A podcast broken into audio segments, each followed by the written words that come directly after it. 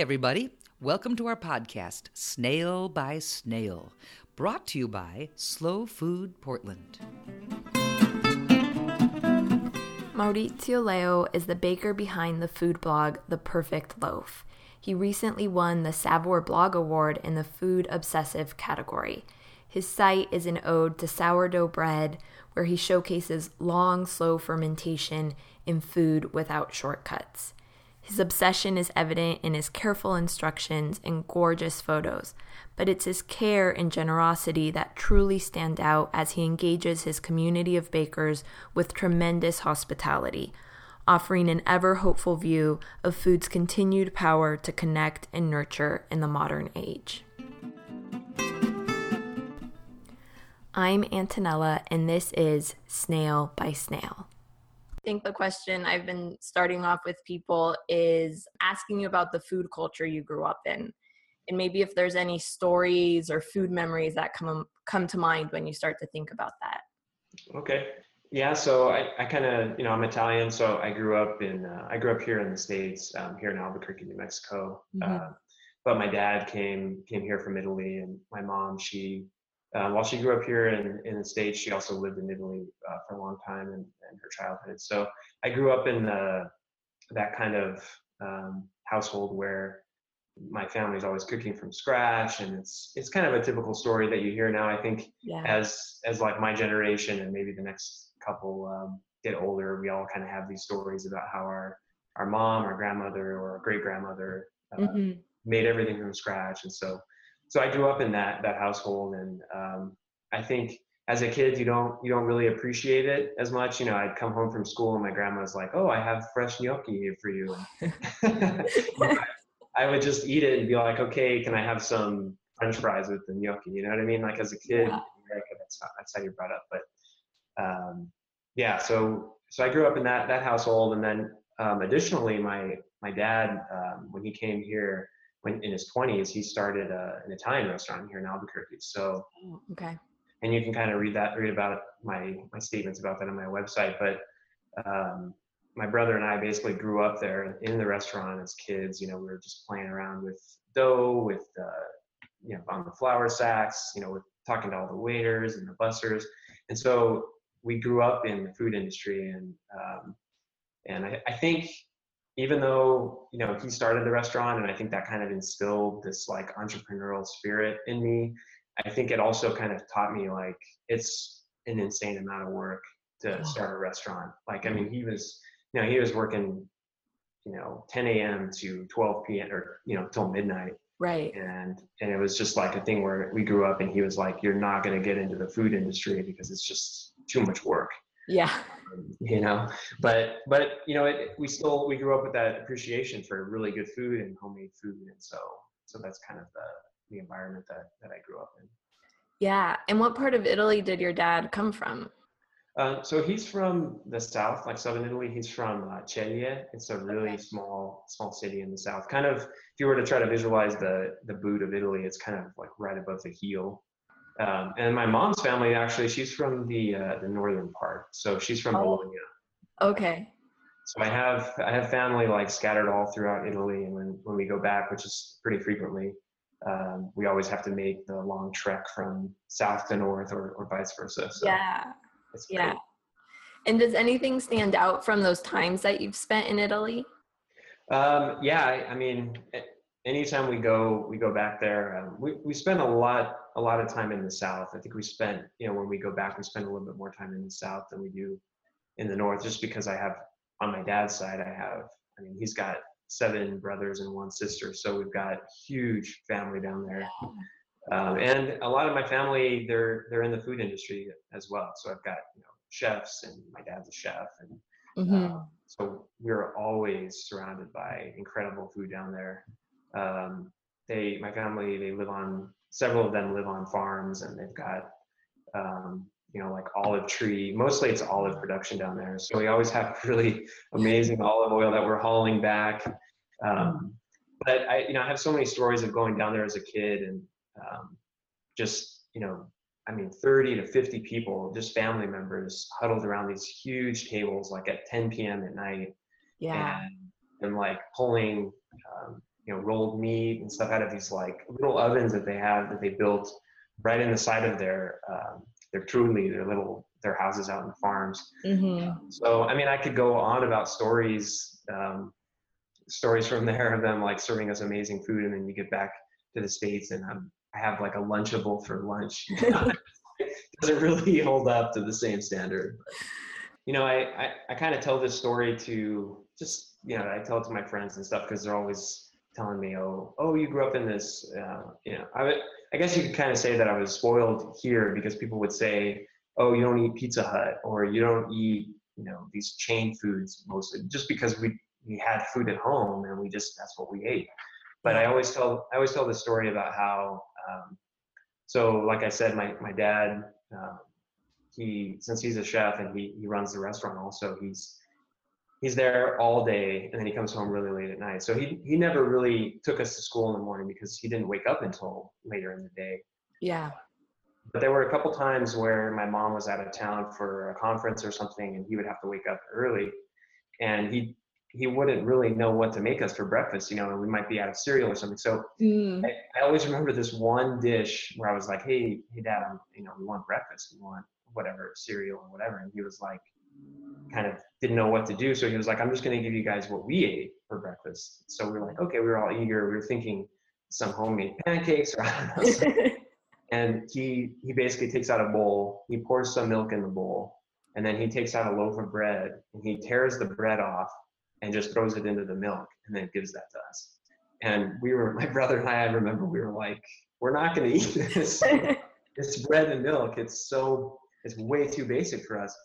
And, you know, you, you have to understand, like I do now, you have to understand that, you know, even though he prepares incredible food at his restaurant and he's trained, he's a trained chef, uh, when it comes down to it, you know, the food that you make, especially at home, it's, it's really just to feed you, to nourish you, you know? Yeah. And there's a, there's a time and place for those amazing meals, but then there's also a time just to to eat to survive, basically. And that's how he grew up, you know. No, and, and people always expect, you know, a food story is going to be about how, uh, you know, I was making gnocchi with my grandmother, which happened on you know, all the time, like every every weekend. But um, I love that story just because it it shows the simplicity of food and and Yeah. how to cherish it, you know. Mm-hmm.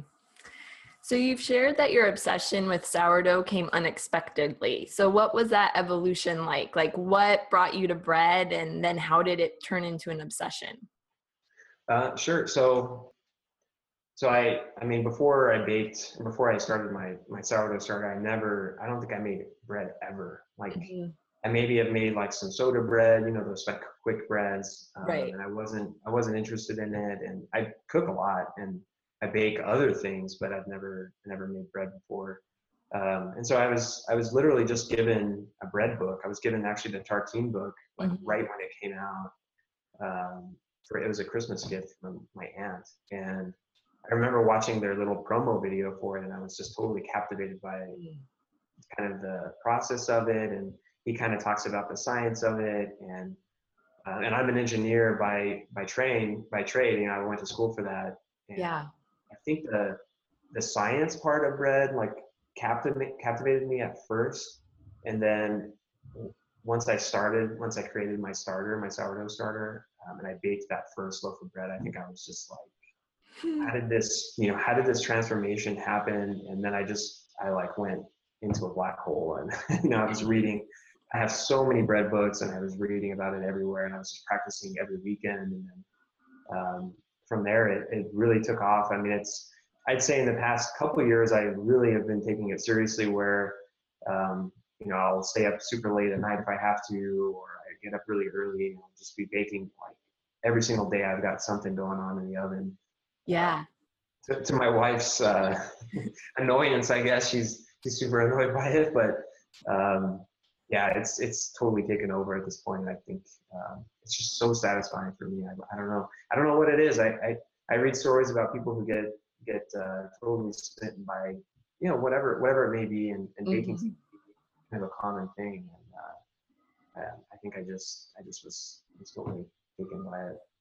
Yeah, I mean, I really, I think as a baker who started with tartine as well, Yeah. when I came upon the perfect loaf, your website, I really appreciated that you had the engineering background.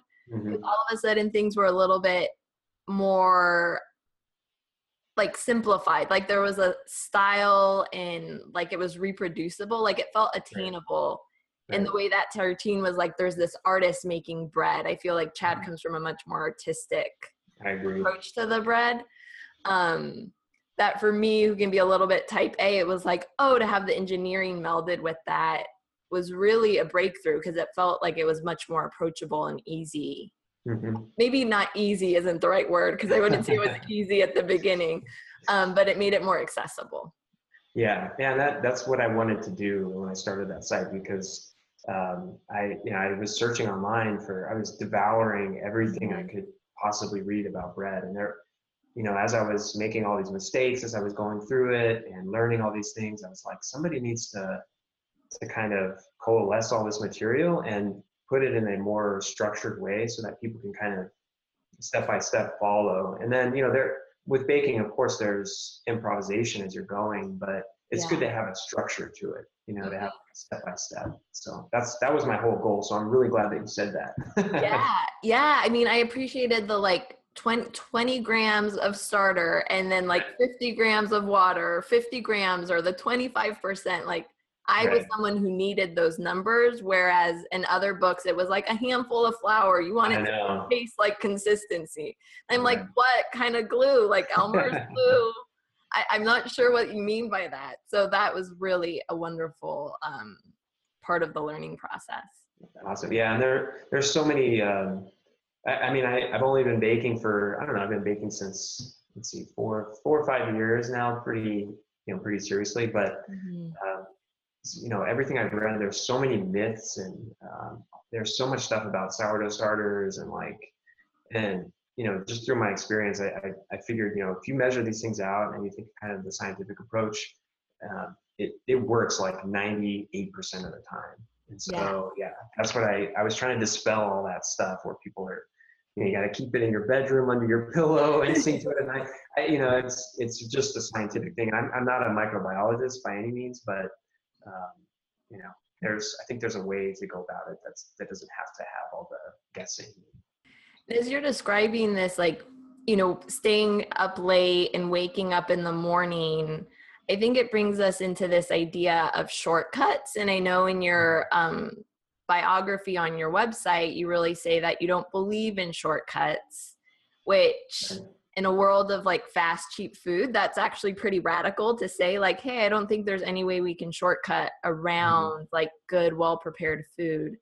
So I'd wonder if you just dive into that a little bit more. Like, what do you think is gained in slowing down? Like, what value does it bring to you? Like, that it makes it valuable enough that you're willing to stay up late or wake up early to make bread a part of your life because it's obviously not your day job, it sounds like. Right. No, yeah, definitely not. Not yet. not yet, at least. Not yet. Maybe on the way. right. I hope so.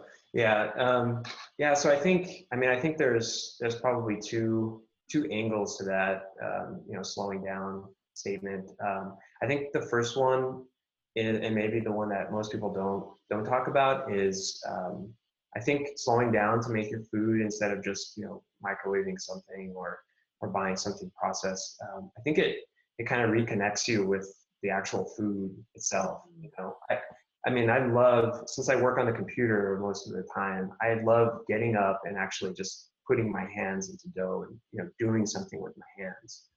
And I think you know as society has evolved, we've kind of we've lost touch with a lot of those those trades. I mean, not everybody. I mean, there's still this still exists. I know my family in Italy for sure. They're they're still living the way that they did. Yeah. Um, but, but there's something amazing about slowing down and and interacting with the actual ingredients and, and bread evolved through this two day process and then you you know you have your outcome at the end that's you know incredible. I mean it's always edible even if there's a mistake or a problem. It's always something that's that's great. And you feel you feel awesome you know when you bake your own bread or when you make you know when you make pasta by hand or you do something slow. And and i, I think i think that reconnection with with food i think it's if more people had time or found the time to do it i think it i think um, these dinner you know like family dinners and things like that would mean a lot more you know to to the current generation and, and to the ones that are coming. I think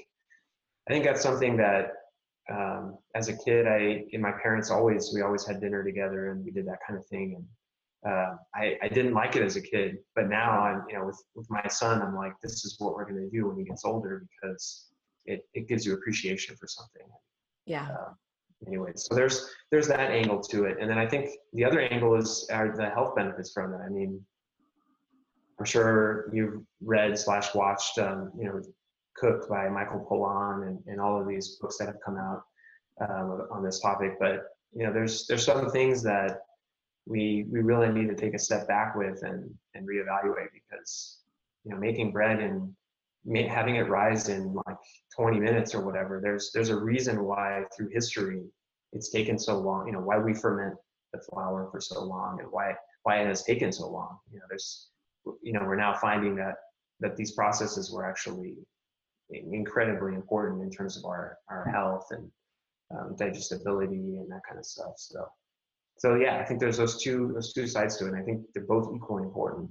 Something that's been really inspiring to me is seeing you mill your own flours and really Mm-hmm. name the flour varieties. And the first one that I noticed was an Arc of Taste, which is so pivotal to slow food.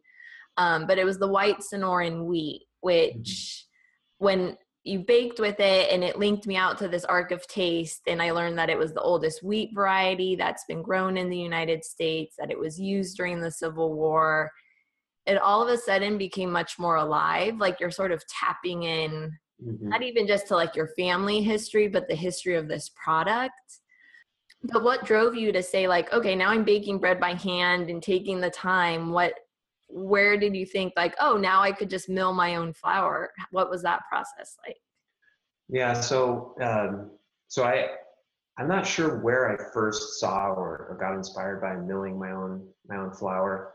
Um, I do know like early on, um, I went to San Francisco and I ate and I had some coffee at the mill, which is uh, Josey Baker's um, place out there, and, and I know he he's a big proponent for uh, fresh milled grains. And I I can't remember if I had my mill before then, but I don't think so. And I, I bought a, a bag of his flour and I baked with it. And I mean, the taste was amazing. You know, it was like another dimension to to bread.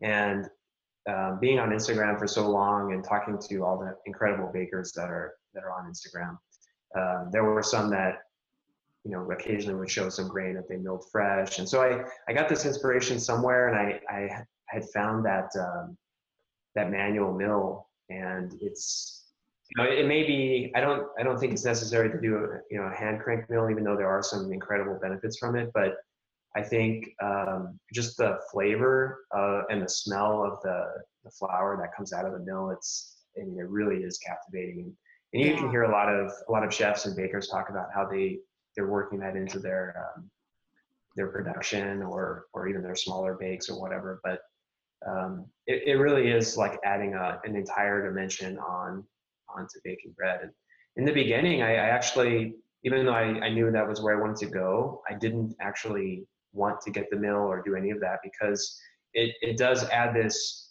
level of complexity, I think, because you're when you buy flour, even if it's fresh, it's it's great because you know the miller. You know, hopefully, the miller is you know doing their research and they're they're milling the grain to a certain fineness, and you know they're they may or may not be aging it. Hopefully not. And then you know so they're kind of taking care of that whole part of things, which is great for a beginning baker. mm-hmm. And then I think as I got into it more, and now and nowadays I'm milling more and more of my flour, even if it's just small percentages because of the the benefits from it. yeah Um, but yeah, I think it's I, I think it's I mean the flavor and the taste, the, the flavor and the smell alone is is totally worth it. It's incredible. and it's just so interesting to hear you talk about like the miller or being able to talk to whoever's producing it because i think as we get further and further away from where our food comes from like we forget that there is there even is a miller on the other side of the equation Right. you know that it like the flour doesn't just show up at the grocery store that there's someone could, who could either be taking great care with the product or maybe it's just you know like a run of the mill all purpose flour that maybe doesn't have quite that much attention Right. yeah Yeah, you're right. I mean, it's it's not um, there's some there's someone there is some person somewhere behind you know these products that we buy and it's great to be able to trace it back and i love that that's um, a new kind of movement that's been happening and been Mm-hmm. being pushed forward because that's that i mean that's that's great to be able to say my my flour came from utah or it came from northern new mexico or arizona or wherever yeah i, I love that it's it's great and specifically with the um, the sonora the white sonora flour from, Yeah. from hayden hayden flour mills um, that flour I, love that flour. It's um, I, I mean i know a lot of baker it's really hard to work with and um, it's just tricky um, but the flavor is, is pretty awesome. And I, i've been using that flour in all kinds of stuff in my kitchen and uh, not just bread i mean pancakes probably the best pancakes i've ever had. I used 100% sonora flour Yeah. yeah I posted it on instagram and people were like really and i was like it's it's seriously amazing it's just it's just really it's great grain you know Mhm. And what would you say in the flavor makes it amazing? Like what comes through as opposed to like using your run of the mill all purpose flour? Well, I mean, it's it's hard to it's really hard for me to. I even have trouble when I'm writing about it on my website because I'm trying to find the right adjectives that that Mhm. really capture the the flavor. But um, the first thing with the white sonora, I mean, specifically, is that it just makes the this amazing crust on the bread, Mm. um, and it's a little bit thicker than usual. But and I and I I like that. I do like a thin crust, but um, but it's it has a certain characteristic to it that I, I haven't found when using you know something from the supermarket. Uh, and that's just the crust. I mean, the interior is a little bit lighter. Um, it's it's softer. It's more, I guess, supple for lack of a better word. It's it's just like a, a creamy interior, you know, to the bread. And and I once I mill that flour, and the the instant I put water to that flour, it's I mean it, it to me literally smells like like a bowl of heavy cream or something. Oh wow. I know it's it's amazing. It really is. So yeah, there's it, it's hard for me to write about it and it's hard for me to talk about it without just giving you a slice of the bread. right. Yeah.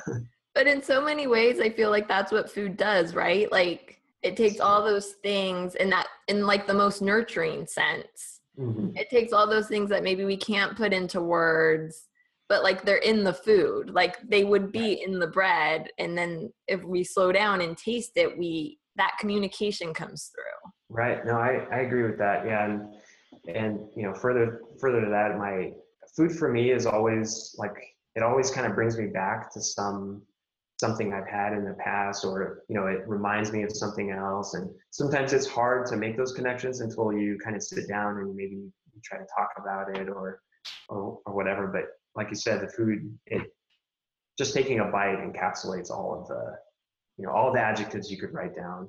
Mm-hmm. Mm-hmm. Yeah, and like that sensory, something I've been thinking about, you know, over the last few months has been like that sensory experience. Like we don't maybe give it as much time or value that like, oh, what comes through our taste, like we're used to seeing and talking and hearing, but that taste experience, because it's oftentimes so rushed, like we Mhm. miss out on everything, like the flavor, the nuance the Right. love, the communication that's coming through.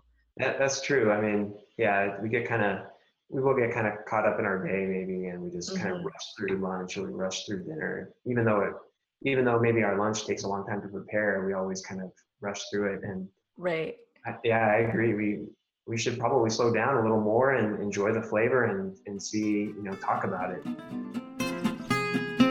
Snail by Snail is now on iTunes where you can go to subscribe and download past and new episodes.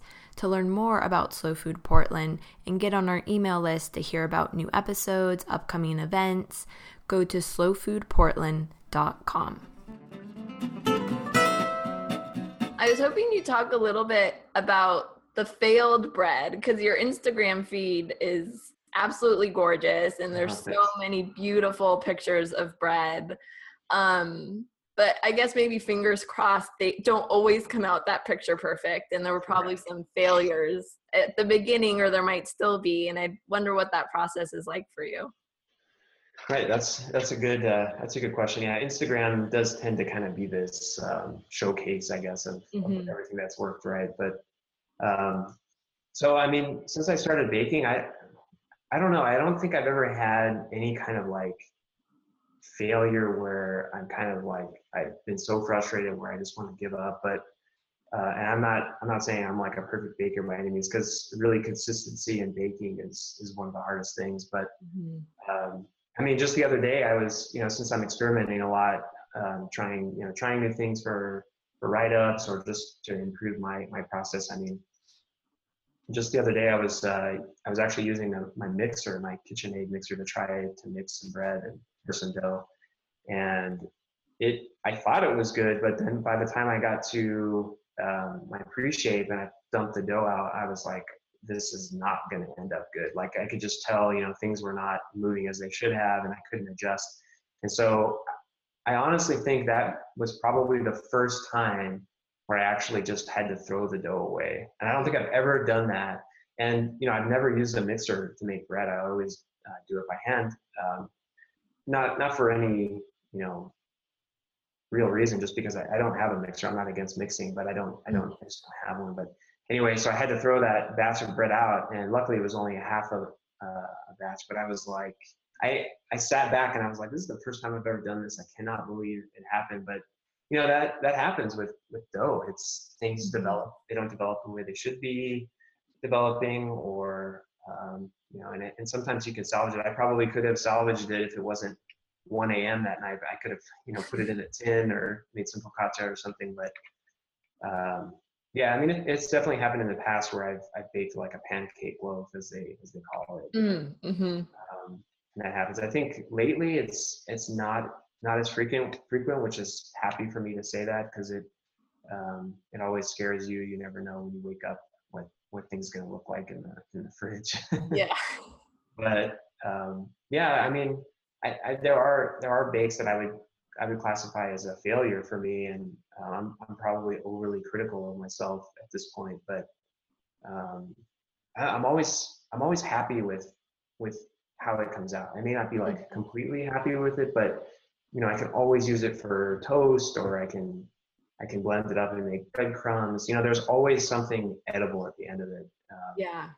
And it's not, it's never to the point that I had the, the other day where I actually just threw it away, you know, and it totally broke my heart. But yeah. Right. Yeah. Do you have any advice for like beginning bakers as they develop?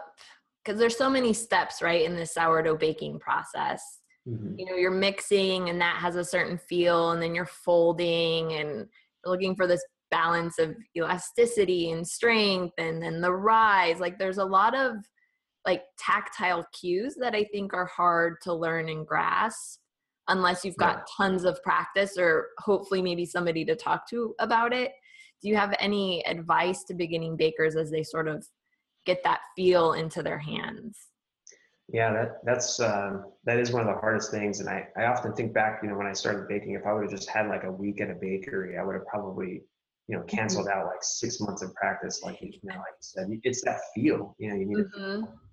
Um, I I would say if I could go back and do it over again, like I would take it from kind of a personal standpoint.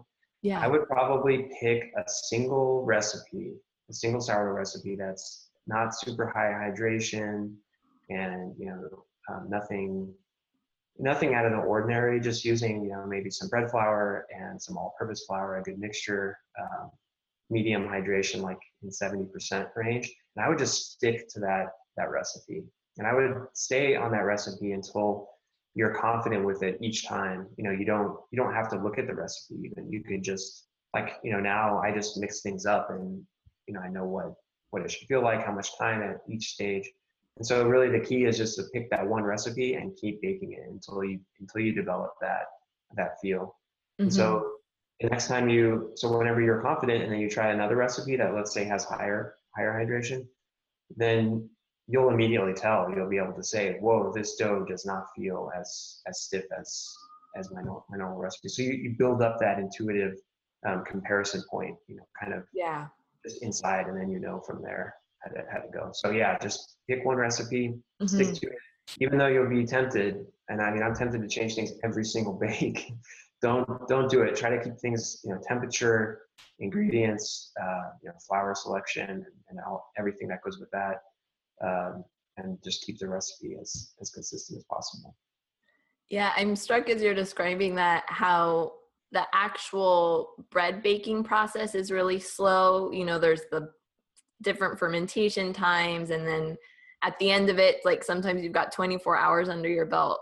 But mm-hmm. like developing all that sense like the intuition about the bread is a really slow process as well like right. i mean maybe there's magic bakers out there who get it on the first try um but that it's the consistency it's coming back to it again and again and developing it over a period of time. Right. Yeah you you build up this it's like any you know i try to compare it to any um, any craft or any trade that that you might try to learn like woodworking or something like that. You know you, you build up a feel for it and there's no way to shortcut that. I mean you can you can make great bread each time but you i don't think um, and i say this like time and time on my my website i try to sneak it in where i can because people they always ask me about it i'm just like just kind of step back like as if you were a friend that is standing there and you're trying to explain to them what's happening just step back, observe the dough, and just, I mean, literally just take note of how it's developing each time. Like take a mm-hmm. second and look at it and say, oh, you know, I can see that there are more creases on the dough here. Maybe it's getting stronger. Or, you know, the dough's starting to smell kind of sour. Maybe it's fermenting a little bit further than last time. You know, and you maybe poke it and, and that kind of thing. So yeah, take take a step back, slow down, and observe it. I think that, that helps quite a bit. I wanted to pause a second on your website as well as the Instagram feed because you just won the Saveur Blog Award, which right. is a big deal out in the world. It is, um, yeah. Really popular out in the interwebs. Like, what do you think has been so attractive to people that it's really attracted like this big following, you know, the okay. attention of the blog, the attention, you know, to be up for an award like that? Like, what do you mm. think like what do you think people are attracted to like what's bringing them there um, I, I think i think a lot of people i think kind of sourdough bread in general and, and slowing down and kind of returning back to how we made foods you know years ago i think that i, feel like that's coming back like i feel like more people are getting interested in that you know just fermentation and yeah. and um, and that kind of thing in general and i feel like if you if you make it a little bit more, you know, like you said in the beginning, if you make it a little bit more approachable and, you know, people see, maybe they see something that I post and I, I really try to, I try not to like talk too high about things. Like I try, I try to make it so that everybody can approach, approach the topic of making sourdough. And I, I think people see things that I bake and they're like, you know, I, I, maybe I can do that. And then I try to encourage that and say, you know, yeah, you can do it. Just, you know, follow these guidelines and you'll get there and and I think uh, I think people are always interested in seeing amazing food and and the, the, people behind it, and and maybe it maybe it resonates with them. It's something that their grandmother made, or maybe it's something their you know their mom they made with their mom or dad when they were a kid, and so they're like, hey, I should get back into that. I mean, that that's kind of how it happened to me. I I went down engineering path, mm-hmm. and I was like, I didn't during college and stuff. I I was eating terribly. I didn't, you know, I didn't have time to, to make pasta or anything. And I think later I was reconnected with it when I was, you know, I, I read the Tartine book. And even though my family, they really aren't bakers, um, that slow process, I think, kind of brought me back in. I think people are, are getting more interested in that. So I, I hope that's, that's the reason. So. Yeah. I mean, I know for me, sometimes the internet can seem so disconnected like there's just these voices and there's a lot of noise and mm-hmm. i think there's a lot of discussion around social media being superficial or but i feel like for you what your blog exudes is really just that generosity and the hospitality of cooking where you feel like oh i can just show up and ask a question and i'm gonna get that support. And um, yeah like there's like these very human qualities i think through your instagram feed through the blog where it's just someone like cooking from the heart and and that is so inviting to people i think. Oh wow that's great I, I love hearing that because that's that's how i try to write i just try to write from a, personal standpoint i don't try to I'm not like some literary writer, you know. Right. And and uh, my photos too. I, I, I just take them here in my kitchen, and you know, I show them my family and things like that. So I, yeah, I, I love that because that's that's kind of you know that's how I grew up, and so that's I'm glad you said that because it's it's kind of one of the things that one of the pillars of my site was like I wanted to help people the way that I would have wanted to be helped. So yeah, awesome. yeah, and I think a wonder a wonderful example of how technology, like at the other end, there is a person. You know, right. like you know, like just at how the other end of the flour, there's a miller. Mm-hmm. Like it, it can be this really warm, connecting vehicle rather than, you know, maybe other iterations of technology that aren't quite as wonderful. Yeah, that's true. And, and I was actually talking to a, a friend recently about about um, kind of the baking community that's on on Instagram specifically. Um, and it, it's an incredible community just just there. I mean, I'm not even talking about my my website and the awesome people I've met through there, but um, I, I feel like when I first got on Instagram and I started posting about baking, um, there were there weren't that many people, and you know from then until now, the quality of bread I feel has just like skyrocketed. And I think it's because, um, like you said, you know, now people are able to connect through this social media uh, mechanism, and they're able to to share their experience and say, hey, why don't you try, you know, just like I try to give advice to people. You know, I've mm-hmm. I've talked to some professional bakers, and they've given me tips that I try, and um, they work out or they don't. But it's this awesome like exchange of ideas and uh, it really is like a connected web of, of people that are now I'm talking to people that live in the UK and Australia and normally I wouldn't have any any medium for communicating communicating with these people. So yeah, yeah, I totally agree with that. It's great. I'm wondering if it's maybe the modern way in which we'll keep up those food stories. You know, like before they That's get passed down between like great grandmas yeah. and grandmas. But now it's maybe not that they're lost. We're just sharing them in different ways. Yeah, I, I love that. That's really cool. That kind of makes me happy to think about. yeah, it makes me happy too. It never really occurred to me to think like, oh, you know, that information is getting passed on. It's in the conversation. It's just happening in a different way, I think. Way. Yeah, that's that's really cool to think about. I, I actually never thought about it that way because, um, yeah, you're right. I, I learned a lot of my cooking from my my grandma and my my dad and my mom, and um, yeah, and I, I mean, I share, even though they didn't teach me how to bake bread, you know, they taught me a lot of stuff about pasta. And, and just recently I've been sharing my pasta recipes with people yes. and that kind of thing. So that that's great. I, I never thought about that, but I love it. Yeah, I love it too. It makes me hopeful. right. Yeah, exactly.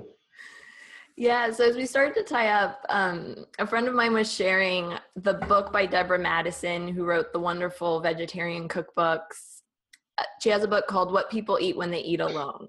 So I was mm-hmm. wondering if you'd indulge me and what do you eat when you eat alone?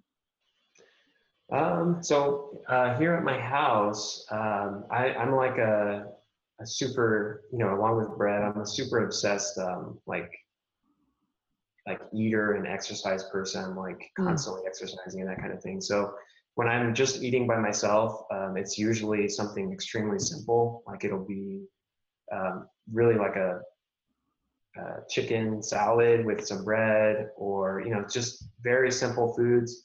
Um, my some of my favorite cookbooks are um, by alice waters the uh, art of simple food. And I, I mean i could flip to any page in that book and make any of that food for myself and i'm happy. And it's simple. You know there's yeah. nothing you know amazingly complex about it. And yeah, it's usually something like that, something from there. It's like a chicken salad with with bread, or um, you know, a bowl a bowl of pasta. It doesn't even have to be you know fresh made pasta, but it's a sauce that I always make. You know, something simple like that. So simple food, I love that. There, there's always that time and place for um, the amazing meal at the end of the week that you gather with your family. But when I'm by myself, it's, it's simple food. Mm-hmm. And finally, what does good, clean, fair mean to you? Um, I, I think if you assess like each of those words, I think I think good is um, I think the food needs to be, you know, in terms of food, good needs to be healthy, nutritious food. Um, you know, whole grains where where it says whole grains, and um, so you know, good tasting and and, and nutritious. Um, let's see, was clean next or fair next? Yeah, clean. clean. So clean. Uh, we we try to here in my my house. We try to eat, you know, like it's organic as we can. You know, I, I know that term doesn't carry as much as it used to in the past, but but still, I think um, as clean as possible, like as little fertilizer, I mean, as little um, pesticides as possible, and you know, just chemical treatments in general. Um, that's for clean, and then fair. I, I think fair um, fair is is probably even harder to to define because I, I think you know you, you might say something like sustainable food or or um, you know the, you know workers are treated in humane, humane fashion and, it, and it's hard to verify those things. And I, I like that um, companies are now getting behind that and they kind of will tell you, especially like if you, I don't know if you drink coffee, but you know, the kind of the third wave of coffee, they, they'll tell you my coffee came from this farm and all of the workers there are, are treated fairly. You know, there's yeah. no children working there, that type of thing. So to me, that's what, that's what fair means, sustainable and, and fair practices for the worker. Yeah. Any parting thoughts? Um, I I don't think so. I, I think I think uh, you know what we talked about the slow kind of the slow movement. I I hope that it it continues like gaining momentum, and I think I kind of feel like we're gonna get get to the point where I feel like we're reversing back in in kind of the food history. Like we're going back to where we make food um, by hand more when we can, and and now we're being we're more cognizant about about what uh, overly processing things does to us. And uh, I, I, think that's great. I, I, hope, and I also hope, I wanted to just say, I, I also hope that that sourdough bread specifically kind of loses the, the stigma that bread has, has kind of attained in general. You know, I, it's an extremely healthy food. I mean, when I, when I make food, you know, slow fermented bread and I eat it, I just I feel great. And I don't have any you know, I'm not gaining 100 pounds. And you know what I mean? It's, right. it's, it's become this devil that I think it, it shouldn't be anymore. So, so those two things.